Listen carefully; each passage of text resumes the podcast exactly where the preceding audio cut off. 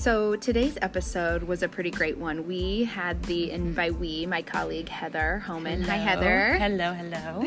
We had the pleasure of interviewing Dr. David Schonfeld, who I got connected with um, through another colleague of ours, um, Miss Sarah Madura. Um, I listened to a webinar of his where he talked about school crisis and bereavement um, and supporting supporting children with chronic illness. And I think my main takeaway today from this mm-hmm. conversation was. Um, I, loved when he said that we're never not at the drawing board, so mm-hmm. that we're continuously listening to this to the child and family, and um, just supporting them and, and, meeting them where they're at. Mm-hmm. Um, what about you, Heather? Yeah, and I would say that we're all, you know, we're all just here doing our best. Um, we're going to come together as a community, with school, with home, with staff here to just best support this patient to the best of our abilities. So there's no right or wrong answer, just nope. just supporting the child. Mm-hmm. Yeah, loving them, listening to them, um, being here for them however we can. Yeah. Okay, well, we hope you enjoyed this episode because we surely did. Thanks so much for listening. Bye. Recording. Okay. Um, well, welcome, Dr. David Schonfeld. Uh, thank you so much for your time today. And um, briefly, be- before we begin, I just um, want to make sure that we introduce you to our listeners. Um, you are a developmental behavioral pediatrician, a professor of social work and pediatrics at the University of Southern California and Children's Hospital in Los Angeles.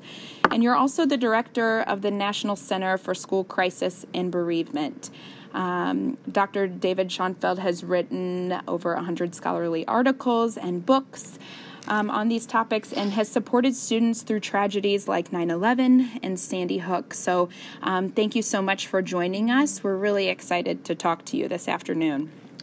And I second, Megan. We're so thankful to have you. Thanks. Um, so, through your podcast webinar, we have learned that you feel a great barrier for supporting students with grief is a lack of education for educators at school, um, which is a big reason why Megan and I are so passionate about what we do in the piece of going out and being able to educate teachers and staff and peers on their students' diagnosis. Yeah, so what what we found is we worked with um, a number of different groups in the education field, and the American Federation of Teachers had actually done a survey of its membership um, to ask about teachers' comfort in talking specifically around how to support children who experience death from any cause. Um, and so now it wasn't specific to any particular illness, and it wasn't about dealing with a chronic illness or a life-threatening one, but just just reaching out and talking to children after a loss, and found that many of the teachers, uh, the vast majority, had never received any training in this. Mm-hmm. Um, it was really less than 10% who had ever received any training. Um, and they said that that was the main reason they didn't even reach out and talk to a child because they were afraid they were going to say the wrong thing or just make matters worse.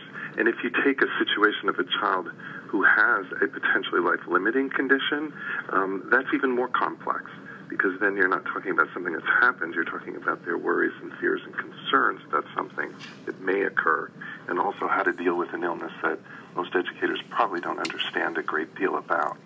And so what happens is that children don't get any support in many situations, um, and as a result, they have to deal with it alone. Yeah, exactly. And and and Heather and I are licensed teachers, so in just knowing our um, you know our training and background you know we were never privy or, or educated on how to support children with a chronic illness and like you said and what we hope to talk more about in our conversation today is um, what looks like what does that look like as it's ongoing? Um, so, so briefly, too, I guess bef- before we really dive in, um, just to introduce ourselves to you, Dr. Schonfeld, and what we do um, in the children and families we work with. Heather? Yeah, so my name's Heather Homan. I'm currently working um, both in our outpatient clinic and on our inpatient floor with our patients and students that we see with cystic fibrosis. Um, so it's a lot of from the inpatient stay, helping them transition back to school lot of meetings with school staff and families to help bridge that gap and educate school maybe a little bit more on what life is like with CF. Um, also help brainstorming with accommodations to help put in place for those kiddos upon their transition back to school to help ease stress with academics and help school have a better understanding of what, what life looks like outside of the school building. Um, emotional stressors, clinic appointments, uh, what all life can entail. And and then I similarly um, do do that work like Heather, but I work with our oncology population in the outpatient clinic. So meeting families soon after, um, you know, maybe the worst day of their lives and getting a cancer diagnosis and just helping them navigate what school can look like for them. So, a lot of advocacy, like Heather talked about, but also um, going to schools and talking directly to peers and staff about disease related treatment um, and how they can support that child. Um, and before we get started with asking you specific questions on essentially how we can be doing this work better with your expertise, um, we wanted to ask um, d- do children understand death at a very young age? Well, the answer to the question is yes. Uh, on average, children will learn the concepts about death between about five to seven years of age.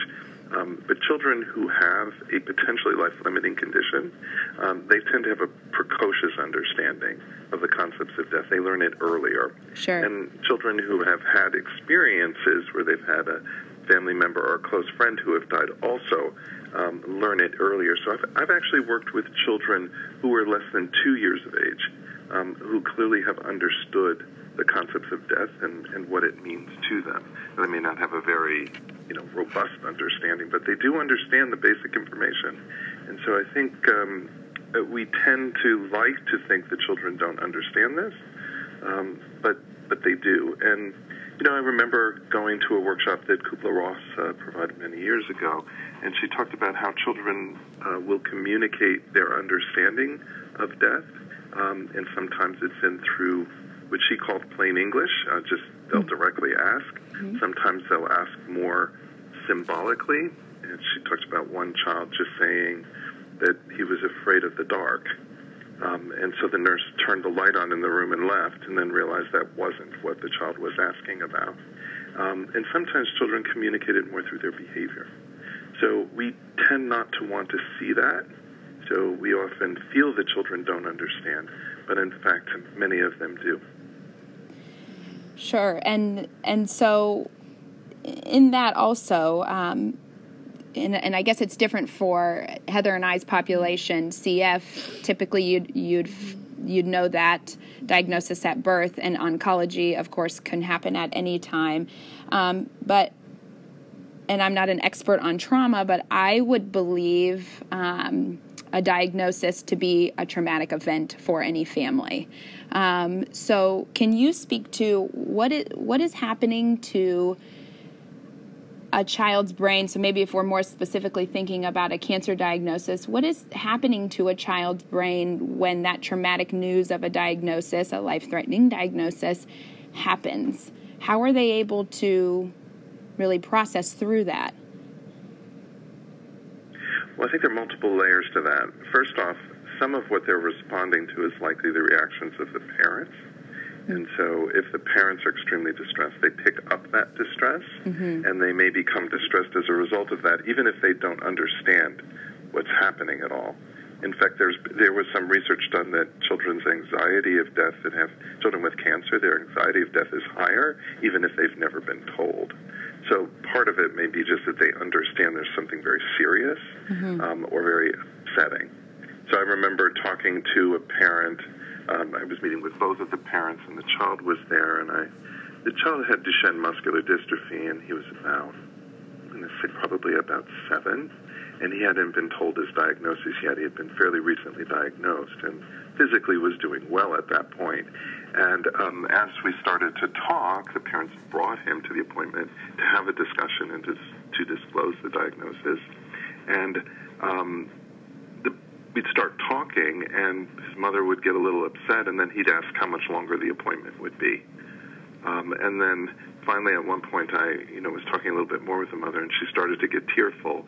And he just looked up and he said, "I think it's time to leave. I don't want to be here anymore." Wow. And I just looked at him and said, "It must be difficult to see your mother upset." Mm-hmm. And he mm-hmm. said, "I don't want my mother to be upset. I'd like to leave." And at that point, his mother just said, Come sit in my lap. We have something we have to discuss. Yeah. And so the issue is that just seeing the distress in the parent is upsetting, uh, very upsetting to the child. So I think we have to factor some of that in as well. Mm-hmm. So it may not be that the child even understands what's going on or has even been told, but they'll pick up the distress. But children, um, when they get a diagnosis of a potentially life limiting condition, particularly when they're young, they may not understand the um, long term implications of it, and they generally don't at 1st um, so, in some ways, it may be less traumatic to deliver that to a young child, the diagnosis, than it is to a parent. And so, I think that for some kids, particularly if they have a chronic illness that has, you know, that may shorten their lives but may not, that they may not really even fully appreciate that at a very young age.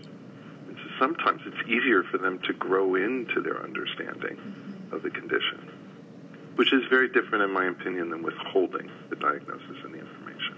Yeah, and and two, what what can we? I, I think um, as kids navigate through CF or or a cancer diagnosis, everybody around them has a hard time. Um, knowing what expectations for the, that child should look like. So, whether that be school, or even you know at home behaviorally um, and i see schools and families and i know you do too heather really struggling with that so what can you say about how our children are um, you know our expectations for how they are supposed to academically perform when they're battling this well, I think for for any child, we want them to try their best, uh-huh. um, and we need to make the accommodations that are necessary for them to achieve as well as they can. So, with children who have um, are either undergoing treatment for cancer or they have cystic fibrosis and they're trying to accommodate that illness, there are a couple different things that might be impacting their ability to learn. One is just physically how they're feeling, mm-hmm. um, and so there's certain components of the of both of those illnesses and conditions, uh, as well as the treatments, particularly for cancer, which may cause significant symptoms and problems and result in hospitalizations and and removal from school and interfere with their ability to do their homework. So I think we have to we have to provide the accommodations that we would do for any child who is sick, um, even if it weren't a serious condition. Um, you know, if they broke their bone and they were in the hospital and had surgery, you know, and there was it was not life threatening. There was no concern about the seriousness um, of the condition, other than it needed its treatment. We still need to consider that for children, and particularly for kids with cancer, and to some extent also, of course, with cystic fibrosis. There are medical treatments and there are complications that occur. Um, some of them, you know, fever and neutropenia, or um, you know, a worsening of their respiratory status because of an infection that may make them too ill to study uh, and do their work and remove them from school. So we have to make sure we give those accommodations. Then there's also the emotional distress um, yeah. of having a diagnosis that has potentially very serious complications to it, um, and that that emotional distress may also interfere with their ability to concentrate, their sleeping, their you know. So there may be those elements of adaptation and adjustment that also require um, significant accommodations. But I also t- I also see for children who have serious conditions that sometimes um, parents don't want to place limits on their children. Yes. They feel yeah. that they already have this limitation, potential limitation of you know not being able to live as long as you know they ought to in the absence of the illness, or that they may have so many um, limitations placed on them by their illness itself mm-hmm. um, that it's not fair, so they don't want to place additional limitations. But I, I tell parents that what's appropriate for all children is appropriate for their children too, no matter what illness they have. And they have to have expectations placed on them. They have to be able to deal with, um, you know, people saying no or them not being able to do what they would like to do because if children don't have any limitations placed on them by their parents, then they just become, you know, spoiled and um, and they're not pleasant to be with, and they're not they're not pleasant to be either. I mean, mm-hmm. children do want to have structure, appropriate structure, um, and if there are no limits, that feels overwhelming to some children. So, would you agree that it's kind of this marriage between, you know, what we believe to be an, an, appropriate structure, but then also following the child's lead? So, if we set up a, uh, you know, tentative modified school plan, but the child has, you know, severe anxiety and the worry and the stress that's coming along with with treatment and diagnosis impedes on that, that that we come back to the drawing table and and change the plan accordingly. I, I would hope we would do that with every child in school. Yeah. I mean, that's obviously what our goal yeah. is, is to meet yeah. children where they're at. Yes. And if they have something that's interfering with their learning, to try and accommodate that to the extent that, that we can. Yeah. And we can never predict the course of the illness or certainly the course of their adaptation sure. to the illness. So we will always be at the drawing board. I don't know that you ever leave yeah. um, particularly with a child who has a serious, potentially life-limiting condition, which has a lot of ups and downs. Yeah. Um, you know, usually the courses are not linear. Mm-hmm. It's not just that they feel really, really sick, and then you know, in a week they'll feel you know, 20% less ill, mm-hmm. and then a week later, you know, we, they're not predictable, yeah. uh, as with most serious illness. So we always have to see how they're doing, and then there are other things that may worry and upset them. Um, children are not defined solely by their illness, and they shouldn't be, and mm-hmm. families shouldn't define themselves only by that illness. And there will be other stressors, um, and there will be other things that are positive events that will happen happen in the life of the child and the family, and that's going to impact how they do. So they might be doing well with the treatment of their illness, but a peer who they know in clinic may not. Yeah. And that may impact them as well. So I, I think we, we always have to be monitoring how children are doing mm-hmm. and uh, and try and help them do the best that they can. I, I love that we'll always be at the drawing board. I think mm-hmm. I think that's great. And Heather, what were you going to ask? I was just going to say, speaking back um, to where you spoke about the initial diagnosis being a traumatic event for for a student or a child. Um, you know, in terms of CF, those traumatic triggers seem to, through my experience, occur periodically through different phases of life and different phases of treatment.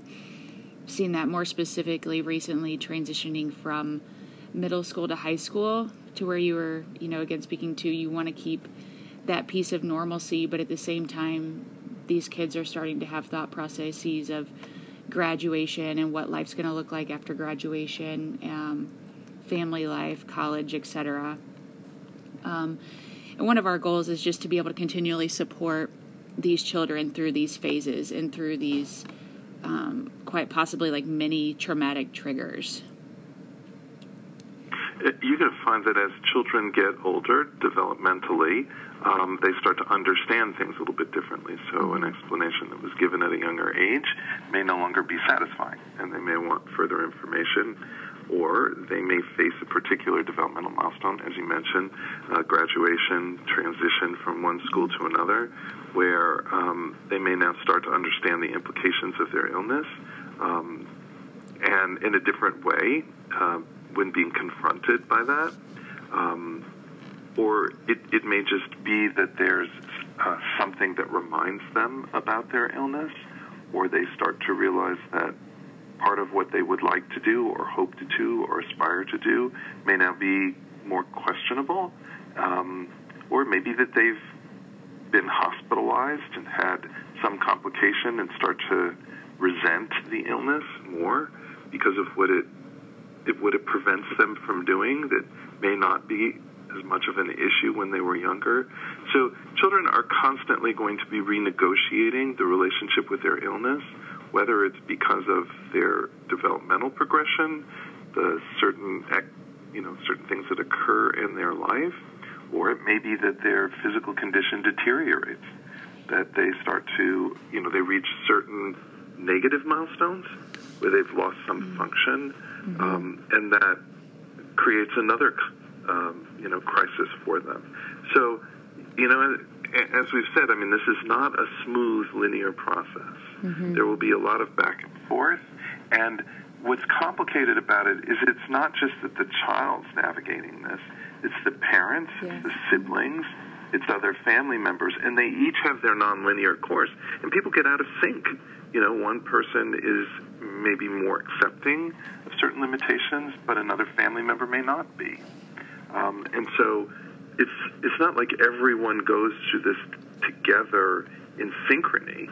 Um, it it gets complicated because you might have you know the mother might be feeling in one way, the father might be feeling in another way, the child's in a different way. The healthcare team might have different feelings about what the future or the present holds, and all of that can be complicated. And then you have the teacher trying to figure out how to navigate that.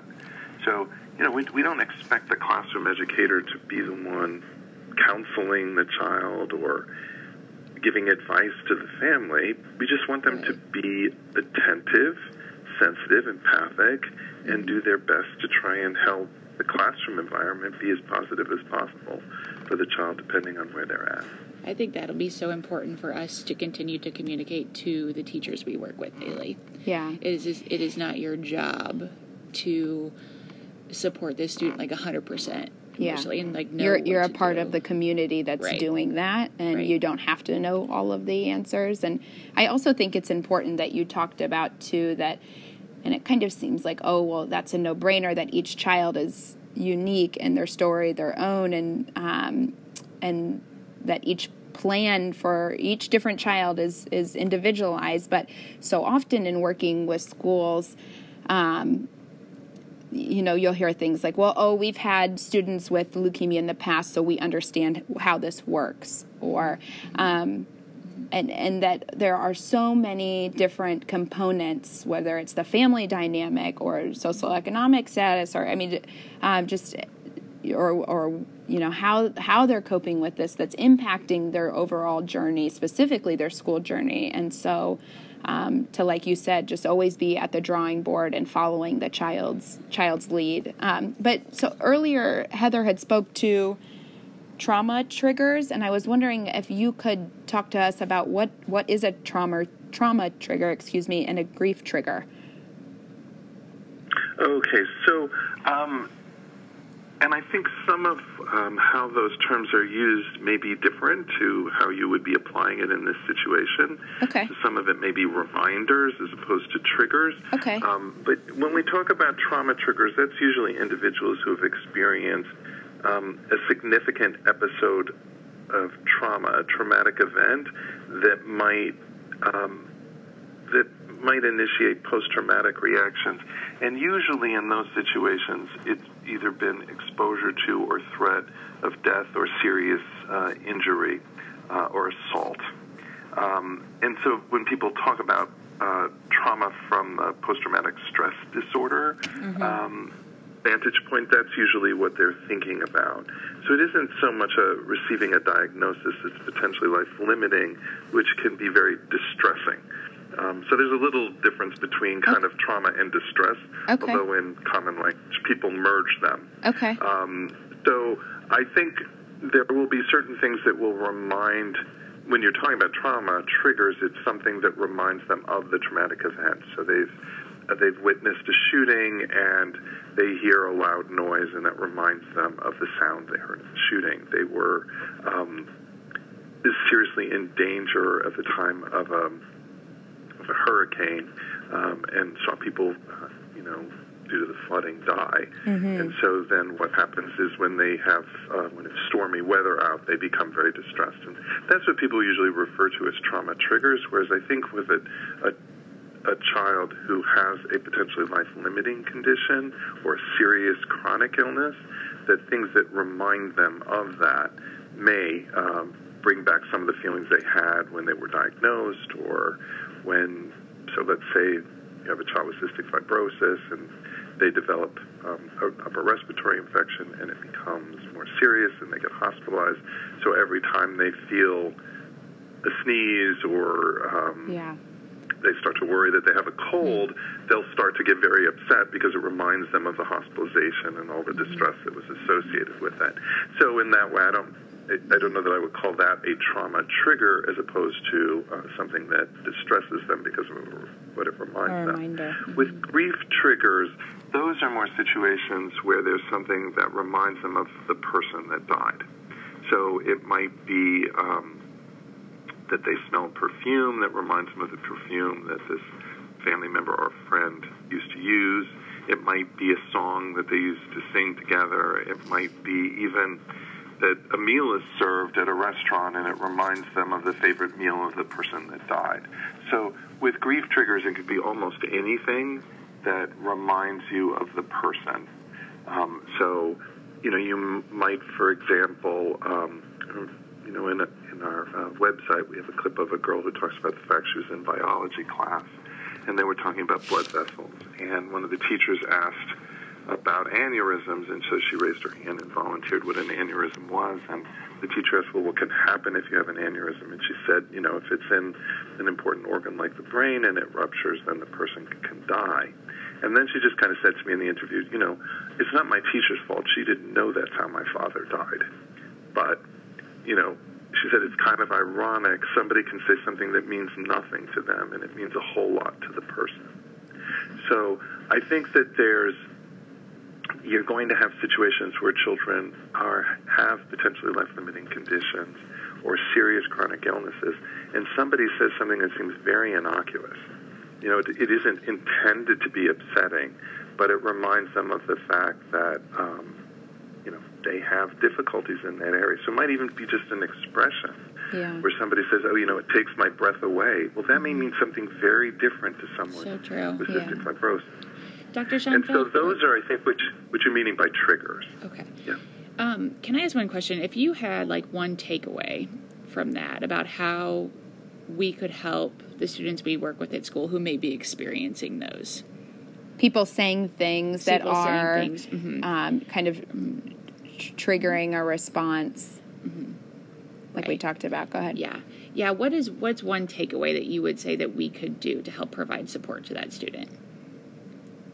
Sure. Well, first off, I think it's helpful to have a conversation with the student to let them know this can happen, and it doesn't mean you're overreacting or crazy. You know that something just reminds you or or triggers some of the feelings that you had, and then let the classroom educator to know that that can occur during class. You you really don't want the educator to be afraid to say anything Sure. that might Right. remind the child mm-hmm. of their illness or of a of a peer uh, who died from a similar illness, it, because that then you won't really be able to talk very much. So there are certain things we should always be sensitive about. Um, you know, an example we always use if you're going to do an activity about Father's Day and have them write a card together, you do have to acknowledge that some people may not have a father who is Yeah. alive or currently living with them, and you want to you know, let them know they can still do the activity thinking about their memories or picking another male in their life who was important, you know, so that you don't have a child who doesn't know what to do because it, they don't feel like they can complete the lesson. So I think if there's something that has a higher likelihood of being a trigger for kids in class, you can introduce it in a, a more kind of supportive way. Mm-hmm. But I think the other thing is to let kids know if they feel overwhelmed that they have a safety plan that they can, for example, if if they tend to get triggers and they seem overwhelming and they're afraid they're going to cry in class or get highly distressed, then you can give them permission ahead of time to say, you know, if this bothers you or upsets you, um, you can step out of the classroom and go speak to the nurse or the counselor or the social worker or whatever you have as your plan, or sometimes just have them sit in the library for five or ten minutes until they feel more composed and they can come back. And if kids know they can leave, then they don't feel it's trapped, and they don't worry that they're going to get overwhelmed, and then usually they don't have to leave. So I had one teacher that worked out with her student. Um, the student actually had experienced the death of a parent in this case, and um, she wore a hoodie to class. And whenever she was feeling overwhelmed, she put the hood up. And they called it a hoodie moment, and the teacher knew during those moments not to call on her because she wasn't accessible at that point. And then she just put the hood down when she was ready to get called on again. And in that way, they just communicated in you know between them in a way that wasn't embarrassing. The mm-hmm. tears in class didn't. And he just said, well, it's better than her being home grieving by herself, and I'll let her tell me when she's ready. You know, she's at least getting something out of the class. So I think working out, you know, what can a kid do when it starts to overwhelm them? Mm-hmm. Um, and that's probably the main take-home message: is to know it can occur. Let the child know it's going to that it may occur, and that that's typical, and let the teacher know that it does occur, and we have a plan for what we're going to do with that. And I love that hoodie moment example because that really speaks to how much we, we need to work together mm-hmm. as a, a, team. So, you know, whether it's a, a, hospital advocate like mm-hmm. Heather and I, and the family, and the, certainly the child involved in the school, mm-hmm. working together as a team to really individualize this plan to find that hoodie moment for each child because, you know, it's not a black and white um, and, and sometimes I think that Heather and I do run into that with schools where they're looking to us for this black and white um, kind of pamphlet on how to support this child and um, steps A, B, and C to implement, and then things are going to be great. Um, and so knowing that it takes a lot of trial and error sometimes, mm-hmm. Um, the, the child's input on, on finding that, you know, that hoodie moment. Um, and I also wanted to, to revisit and go back to what you said, and I'm glad you said it um, about because I think it's so, you know, we, we're meeting our families in clinic and, you know, asking, you know, how's school going and what's going well and what do you feel you need more support with. And it's easy for us as we grow so close to these families um, and advocating for them when they do share with us maybe a disappointing moment um, where, something happened at school and something that you know was said and it upset them. Um, I'm specifically thinking about a recent incident with a child of mine that just lost her hair, um, of course due to chemotherapy, and had her hood up, and a teacher took the hood off and rubbed her bald head and said, Oh, it looks good. And so, of course, that teacher didn't mean any ill will, but the child was pretty upset about it and, and communicating the, or telling me the story in clinic. And my initial reaction is to be like, Oh my gosh, you know, what was that teacher thinking? And, and to just to validate um, the child, but to take that moment instead of saying that, oh my gosh, what was that person thinking, and to, to saying, you know, I'm sorry that that happened, and I'm sorry it, it made you feel like that, and I understand, but, you know, and, and it's and it's okay that you're feeling this way, but um, things like this may happen because people don't understand your disease and they don't understand what it means like to be bald and what can we what can we tell that teacher to do next time? So using it as like this teachable moment and not just kind of event session, if you will. Um, you know, I've, um, I do a lot of work with families of children who have Duchenne muscular dystrophy, yeah. and you know, often those children are diagnosed when they look well and mm have limited limitations, and but the prognosis is you know very serious. And so I was talking with one one mother, and she said that her son was probably about eight or so, and he was um, having some muscle weakness, and so he was using one of the electric carts that was in a, a store. Um, and somebody saw him and said, you know, you really shouldn't be playing with those. Those wow. are really for for mm-hmm. older people who have real disabilities.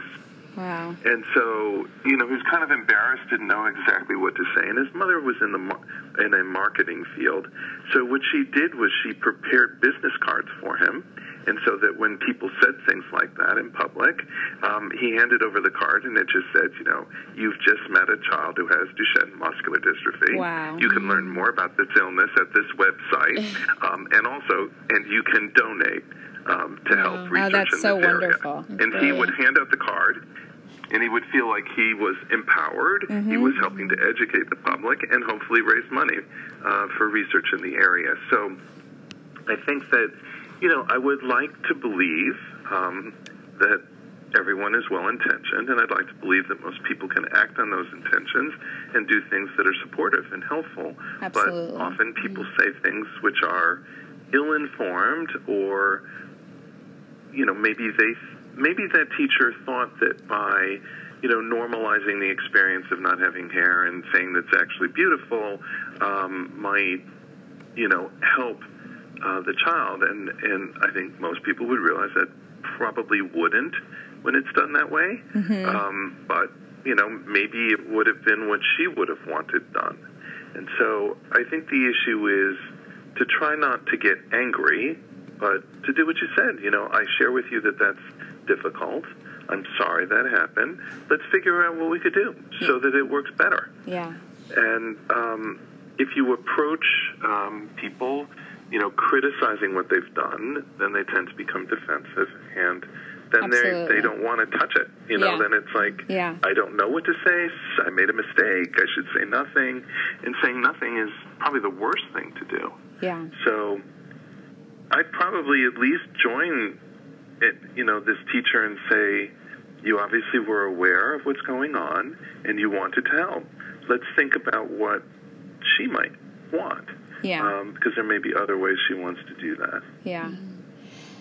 Um, and so I know that Heather and I had some specific questions, like we talked about earlier, in our practice and going out to schools and speaking with staff um, and and the child's peers about you know diagnosis and treatment and what that means for that child and how to support them and and wanting to just really make sure that we are um, doing our best work and saying saying the right things. Um, and so, but before I guess we ask you some of those specific questions, can you speak to any you know research out there that does suggest that this does work and can be therapeutic to have um, people and whether you know whether that be the child themselves or the parents or an advocate going and, and talking to a child's peers about about the the diagnosis and what that means and how to support does that work and is it therapeutic for children Yeah, I, you know, I'm not familiar with a lot of research specifically in the area of chronic illness. It may be out there, and I'm not familiar with it.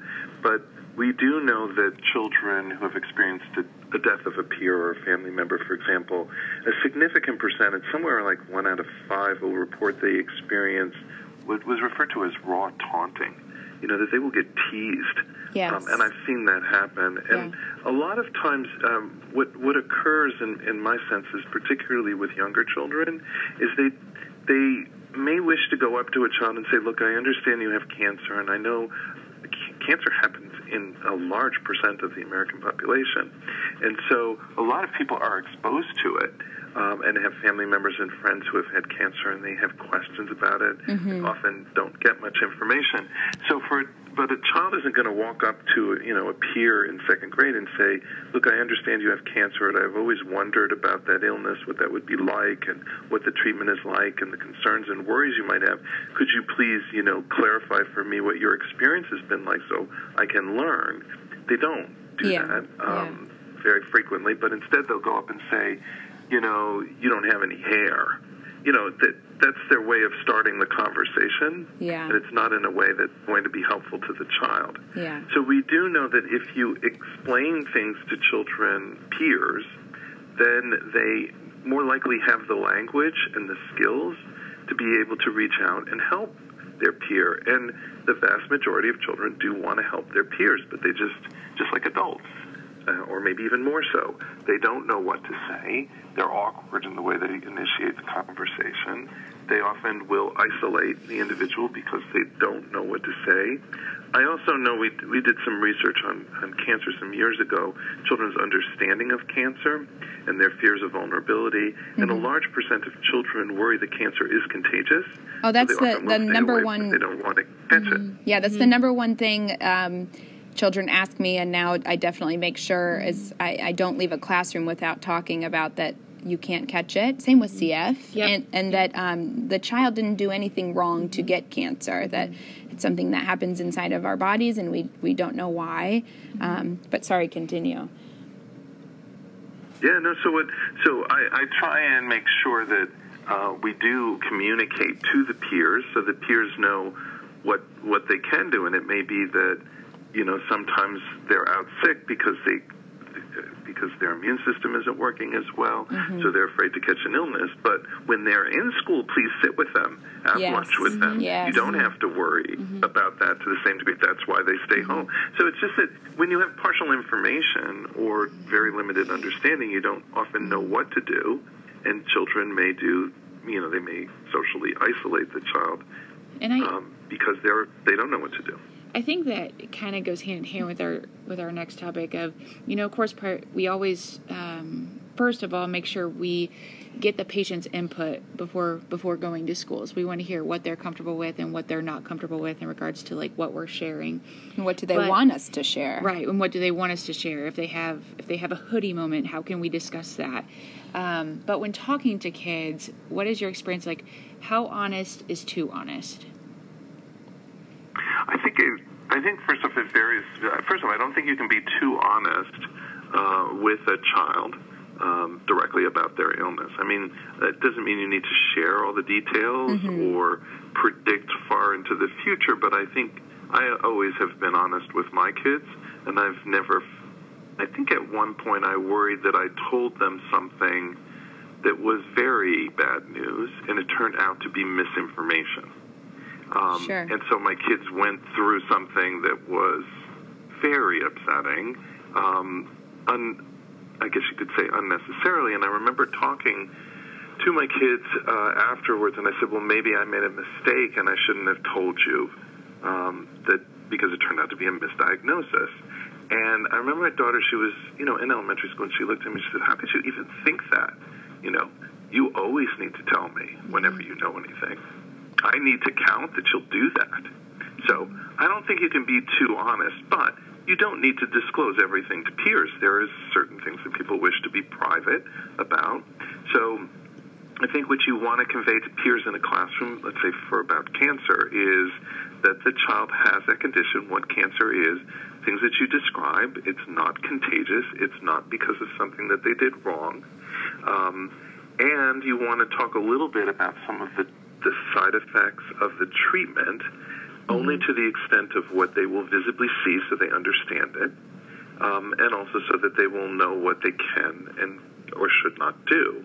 Um, it, you don't have to tell them about the treatment that they're on that's trying to treat the illness that they won't see the side effects, but you do want to explain to them that you know the hair may fall out um, or become thinner, and that that's part of the the medicine trying to destroy cells that are rapidly growing, mm-hmm. like cancer cells do, but it also will destroy other cells that rapidly grow, such as hair, mm-hmm. the cells that make the hair, and that's why it temporarily will happen, but then the hair grows back when the medicine stops.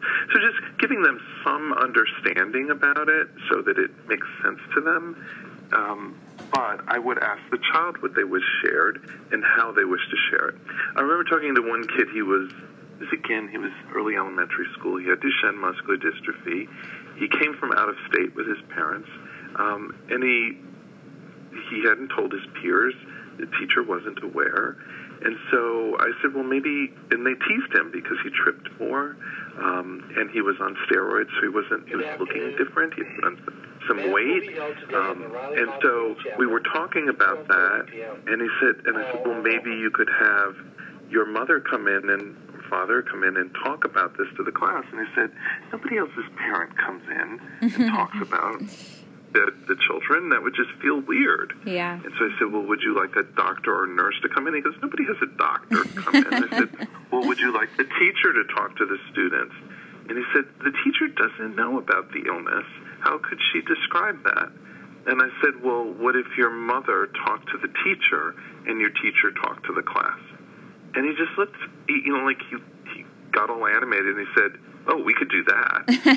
and so he's like, "Let's do that." Yeah. And so mother said, "Sure, I'll talk to her." And he goes, "No, no, no, call her now, like right in the clinic." Yeah. And I'm like, "You're out of state. It's a different time zone. We're not doing it now." He's like, "No, no, no, get her on the phone." You know, like it seemed like a pretty simple solution but sometimes young kids they don't think of that. Yeah. And so you, you kind of ask them, how do you want to do it? Do you want to be present when the discussion is there?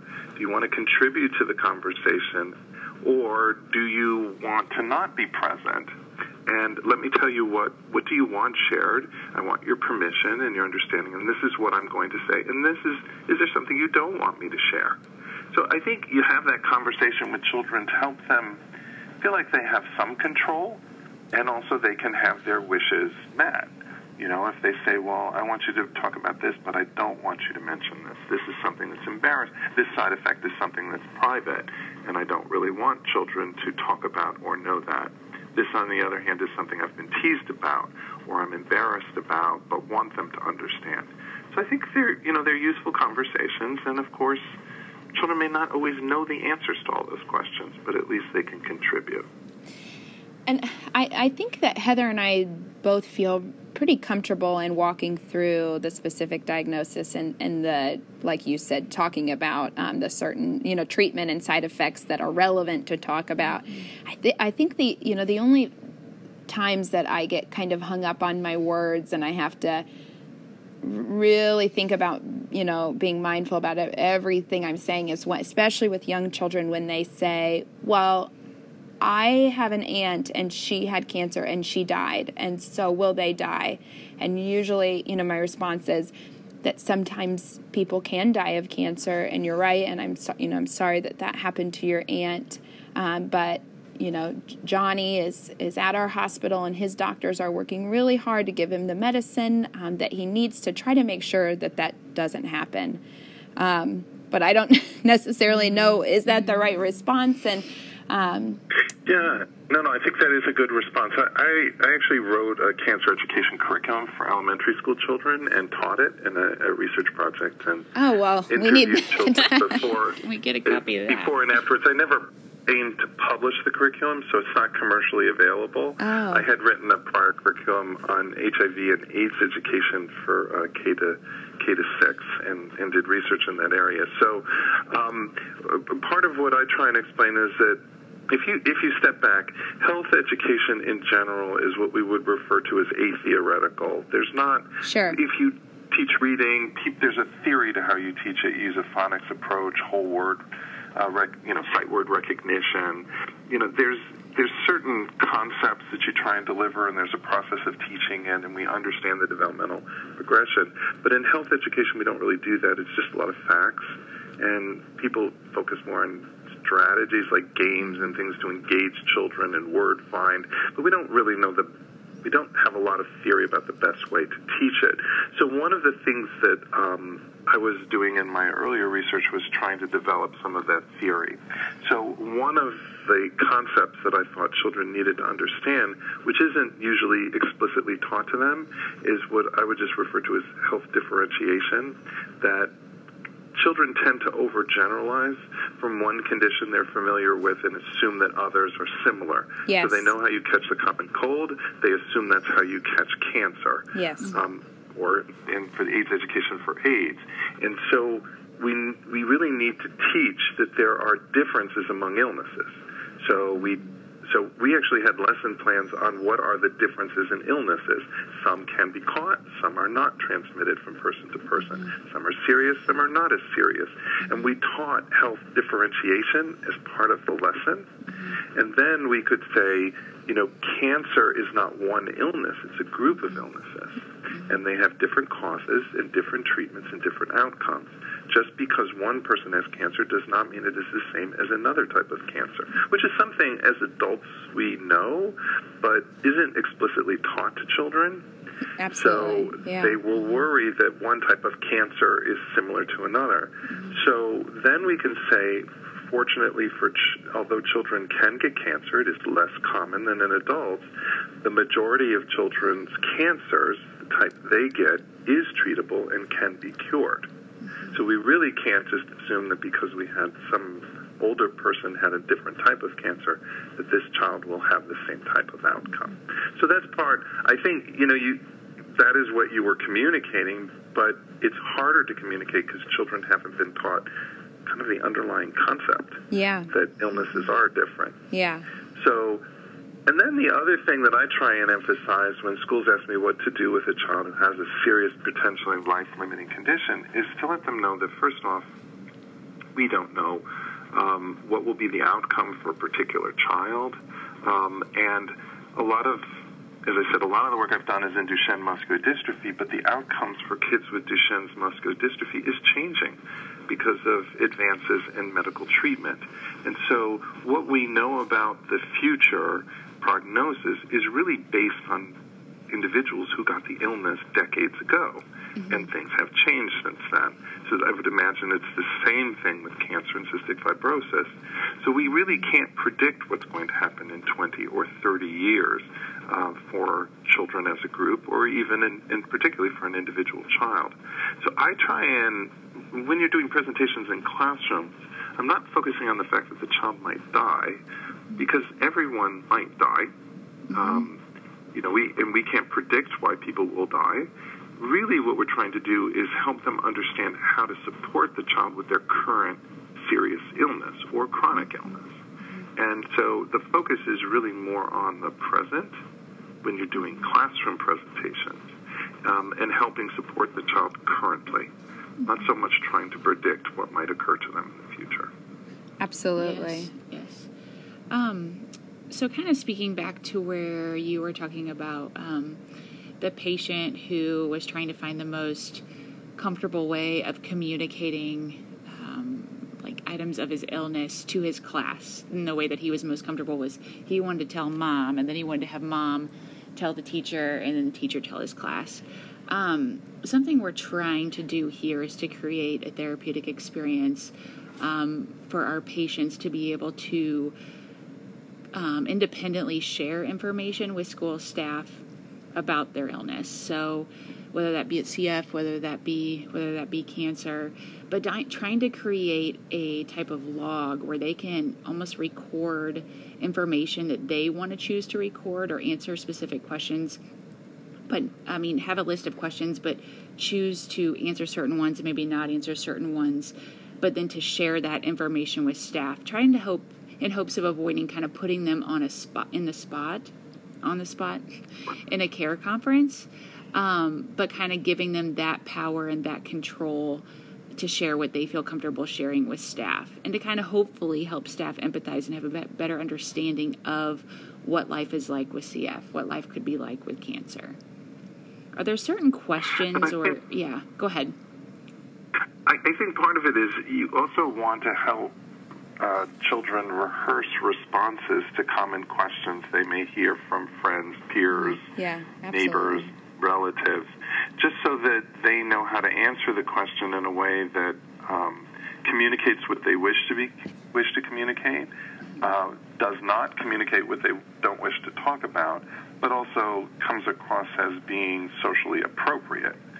So kids might be put on the spot and asked questions in you know the hallway or on the playground or during class and they may not want to answer those questions but they also don't want to be rude um, or they don't want to and, and they don't want to be overwhelmed. Now a lot of my work has been in bereavement and so i don't want to overly focus on that in the conversation but i do remember one girl coming to me. She was in second or third grade. Her father had died several years ago, and I had actually provided support to the mother on how to explain the father's illness um, and, and subsequently his death to the girl. But I had never met the mother in person, nor the nor the child. So the reason they came for the appointment was the girl. This was the whole reason for the appointment. She said that uh, she didn't know what to say because kids would ask her um, about her dad and she didn't want to say he was dead because that would be too upsetting to her, but she didn't want to lie and pretend that he was alive. Yeah. And so she said she didn't know what to say, and I said, well. And, and I, you know, I was kind of struck by the fact that she's telling me this and she's not getting upset. So she was really a pretty articulate and very competent kid. So I said, So you can't say he's dead? And she goes, No, then I'll start crying. And I said, Well, could you say he's not alive anymore? And she just looked at her mother and she goes, I could say that. Hmm. And I'm like, excuse me? And she goes, that works. Mm-hmm. And and she goes, that's that's that's it. That's what I can say. And the mother just, you know, was saying to the daughter, yes, well, he's really an expert on this. That's why I brought you here. And I'm sitting there going, what have I done? This is not a big deal, you know. And we had an hour appointment, and it was like five minutes into the appointment. And then I said, Well, what else would you like to discuss? And the girl said, No, that's it. That was my only question. But that was specifying it and, to her and what she was comfortable with. Yeah. Right. And then I remember the mother looked at me and said, So when's our next appointment? And I'm like, There's no need for another appointment. Now, I had supported this mother for you know, quite some time by phone. And actually, I had met the mother once to discuss the, the dad's illness, and I think she just wanted reassurance that her child really was doing well, and and she did want to come and see me to give that reassurance. But sometimes it's really pretty simple, and I think we we need to just um, be prepared to ask kids what their questions are, what their needs are, and then see if we can meet them. Um, and I'm sure that's what you do all the time when you meet with children in, in clinic visits and when you go to the schools to help them. Um, but we can't, you know, we, we don't have the ability to map out everything that the kids are going to want or need mm-hmm. uh, no. because they don't yeah. know what it is. Yeah. And things are going to change. Mm-hmm. And so we just have to always convey that we're there, that we're interested, that we will do our best to try and support them. Um, and that we're open to conversations and questions as they come up.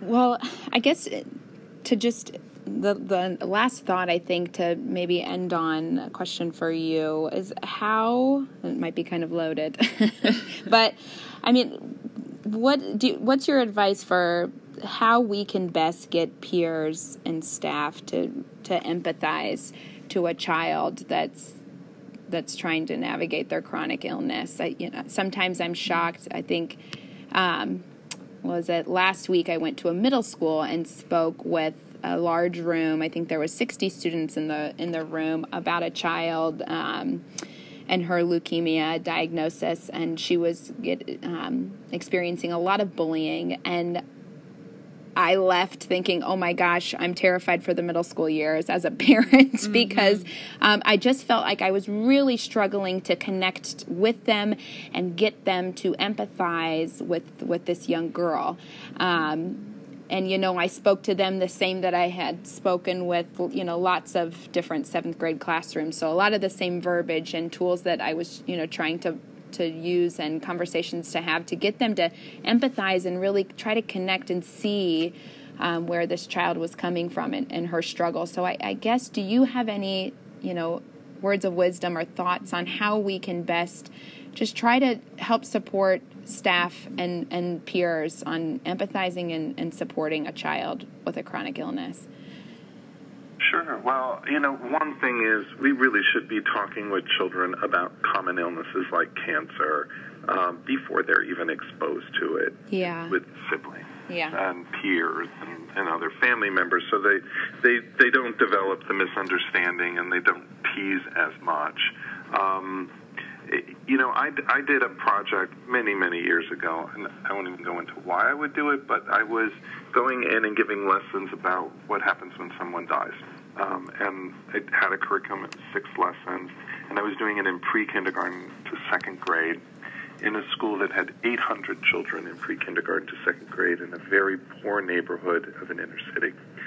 Um, and um, you know, it was part of a research project, and we were interviewing children before and afterwards, I informed consent and everything. So I, I was in the middle of a second grade class, and I was doing a lesson, and one of the children, you know, they were watching a film strip, and one of the children got a little tearful and started crying, so I stopped the film. And the kids looked at me and they were like, Why did you stop the film? And I said, Well, you know, John got a little upset. And now you have to imagine this is an inner city community uh, very poor, um, kind of a violent neighborhood. And what happened was I had already given a couple lessons to the kids, and so one of the boys, without asking, just went and got a tissue box and brought it to the kid. Another boy put his arm around him, and they all just looked at me and said, well, we don't want John to be upset. We'd really like to see the movie, but it's up to him. Oh, so we'll that's precious. Decide if we continue. And the and the kid just said, "I'm fine. Let's start the film." And so we went back to the lesson, but that's not typically what children do. No, they don't. Boys in second grade don't put their arm around other yeah, boys who are yeah. upset. They yeah. don't get tissues. But the point was and I didn't teach them to do that. That's what I'd like to mention. I didn't teach them to be empathic. I merely gave them the curriculum and was teaching it to them, and they wanted it. Yeah. Like they wanted yeah. to learn this. They knew people died. They didn't understand it. They wanted someone to talk to them, and they therefore acted in a respectful way. Now, you will I remember one kid in that same school, same age group, was teasing his cousin about his father's suicide. And he would mimic slicing his wrist and say, Your daddy died. And, you know, and this went on for probably like a year before I found out about it. And when I sat down with the two kids, I was like, What's going on? And, you know, the one boy said, Yes, I do tease him. And I said, Well, why do you tease him about that? And he said, Well, he calls me fat. He teases me, and so I tease him back. And I said, Well, have you ever experienced the death of, you know, a pet or a friend or a relative? And he thought about it. He said, Yes, I had a dog that died. And I said, Do you remember how you felt? And he said, I felt horrible. And I said, Did you want your cousin to feel that bad? And he said, No, not that bad. I'll never do that again. I'm sorry. So yeah. the issue is sometimes kids tease, and they are trying to, they are teasing. They know they're trying to get an effect, but they may not really understand um, why they're doing that, yeah, mm-hmm. uh, or what it, or, or the, impl- the implications for it. So but I think the thing is, I didn't sit down with these kids in a large group and say, you know, bullying is wrong, because then kids are not going to share what they've done. Yeah. I just sat down in a smaller group and I said, hey, what's going on? Like, mm-hmm. do you know what that feels like for him? Mm-hmm. And once he, he he connected very, this took like ten minutes, um, and he just said, yeah, I'm not going to do that. I'm sorry. And and I'm not naive, so I'm sure there will be other teasing and there will be other things that are said that probably are hurtful. Kids do that. They get hurt. They can do that will be helpful and answer their questions um, about things that may relate to them, even outside of the child. I don't actually think you need to teach kids to be empathic. I think mm-hmm. they are empathic. Yeah. We just need to give opportunities to show that. Mm-hmm and the opportunities it sounds like for them to maybe be able to make those personal connections to mm-hmm. it. Um, well well if you tell kids things like there may be times when your friend wants is quiet and wants to be by himself but he still might like to be invited to sit next to you in lunch. Yeah. Here are some things you could do. If he's out from school could you keep some notes and help him with the notes. Yeah. Can you talk to him when he gets back? Or yeah. maybe you can email him while he's in the hospital. He might not feel well enough to email back, but he sure will like to know that you've thought about him. Yeah. You know, and, and the kid could say, "This is what I would like. This is what's helpful when I'm out, uh, because I have a, you know, an exacerbation of my cystic fibrosis. This is what you can do for me. It'd be really great if you taped this, you know, social event um, so that I could understand what was going on or know what my friends were doing. But kids might not know. They might say, well, if I send them information about the dance or the party, they might get, you know, jealous. So it's better not to tell them, but they might also feel excluded. Yeah. So I think, you know, we, we can help them think through what to do that will be helpful. And I think most kids will then do that. Yeah. Because they do want to be helpful. So I think it, and it sounds like too, overall, I mean, we can just encourage the patients and families that we're working with and the schools that we're working with to be doing their best. And when we go to schools, mm-hmm. just doing our best and with that common goal in mind of just providing education so that the community can support support the patient. Um, yeah, and to know that they have somebody to reach out to like yeah. from the hospital setting, um, you know, with questions, and just to know that it's going to be a process, um, you know, and, and what and to know what the child may want their peers or what they may want their school staff to know could change over time too. Yeah, yeah. So. Well, thank you so much for yes. your time, and I think that you know we've learned a lot, and then also mm-hmm. just feel a little maybe validated too in some mm-hmm. of the mm-hmm. things that we are doing, and just to mm-hmm. continue those conversations, and that they are important, and hopefully make a difference. Um, so thank you so much. I'm sure you thank are you. making a difference. Sounds like you have a great programs uh, that are doing very important work. And I guess it, we always question: Are we doing the right thing? Yes. Because the the bottom line is this is an unpleasant experience, mm-hmm, and no matter how well you provide the support and assistance, kids are still going to get upset, and parents are still going to get upset because yeah. it's an, it's upsetting what happened. Mm-hmm. Yeah. So you, is that makes us judge ourselves and say, wait, could I have said something different so they didn't get upset? But it's upsetting. Mm-hmm. So we just we should be doing our best and just mm-hmm. always be trying to think about how to do it better. But hopefully you can recognize the really important work that you're doing every day. Well, thank you so much. Yes, thank you. Be- before we go, do you have any um, resources or um, organizations or just that that families can look into or connect with if they or in schools if they have more questions on these conversations and supporting children um, to, with chronic well, illness? one of the projects uh, that we are doing uh, deals specifically around bereavement. Um, and as I said, that shouldn't be the primary focus for working with children with potentially life limiting conditions. But if they do have questions about how to explain a death to a child or how to support a child who is grieving, let's say they um, someone else in the clinic Yeah. um, has has died, um, and the child is really upset about that. You don't know how to discuss it. Um, you can go to grievingstudents.org, and you'll find a lot of uh, free online material about how to talk to children. A lot of this is geared to educators and other school professionals. It goes over 20 different topics uh, in video-based modules. But there also are free print materials. So you can go to order free materials. Um, there's a purple button just under the pictures on the landing page. Um, and there will be booklets that you can download or order in hard copies for free. Uh, New York Life even pays for the shipping and handling, so it's completely free. Um, and that may give you, um, I think that's an important resource if you have questions about how to support a grieving child.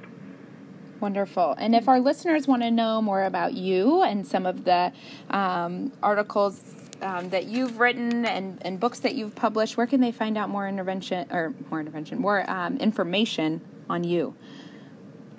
Okay.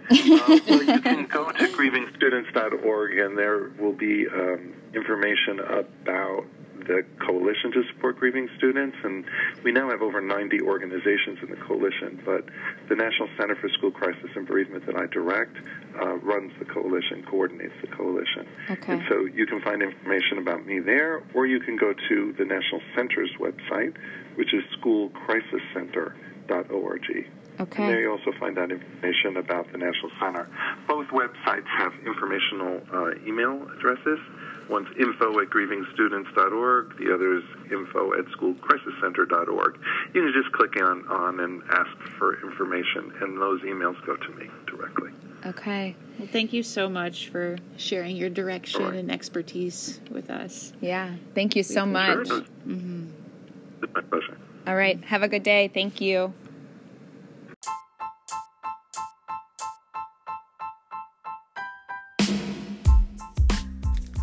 Thanks for listening to another episode of Lifting the Fog. As always, please email us at liftingthefog1 at gmail.com. We want to hear from you with your questions, concerns, thoughts, and ideas for future conversations. And subscribe, whether it's on Spotify or Apple Podcasts, but subscribe and rate us. We would also love for you to follow us on Instagram and Twitter at Lifting the Fog One. And as always, Lifting the Fog is an independent podcast. All information, thoughts, and opinions shared are for informational purposes only. No material on this podcast is intended to be substituted for professional medical advice, diagnoses, or treatment. Please always seek the advice of your qualified health provider with any questions that you may have. Thanks for tuning in.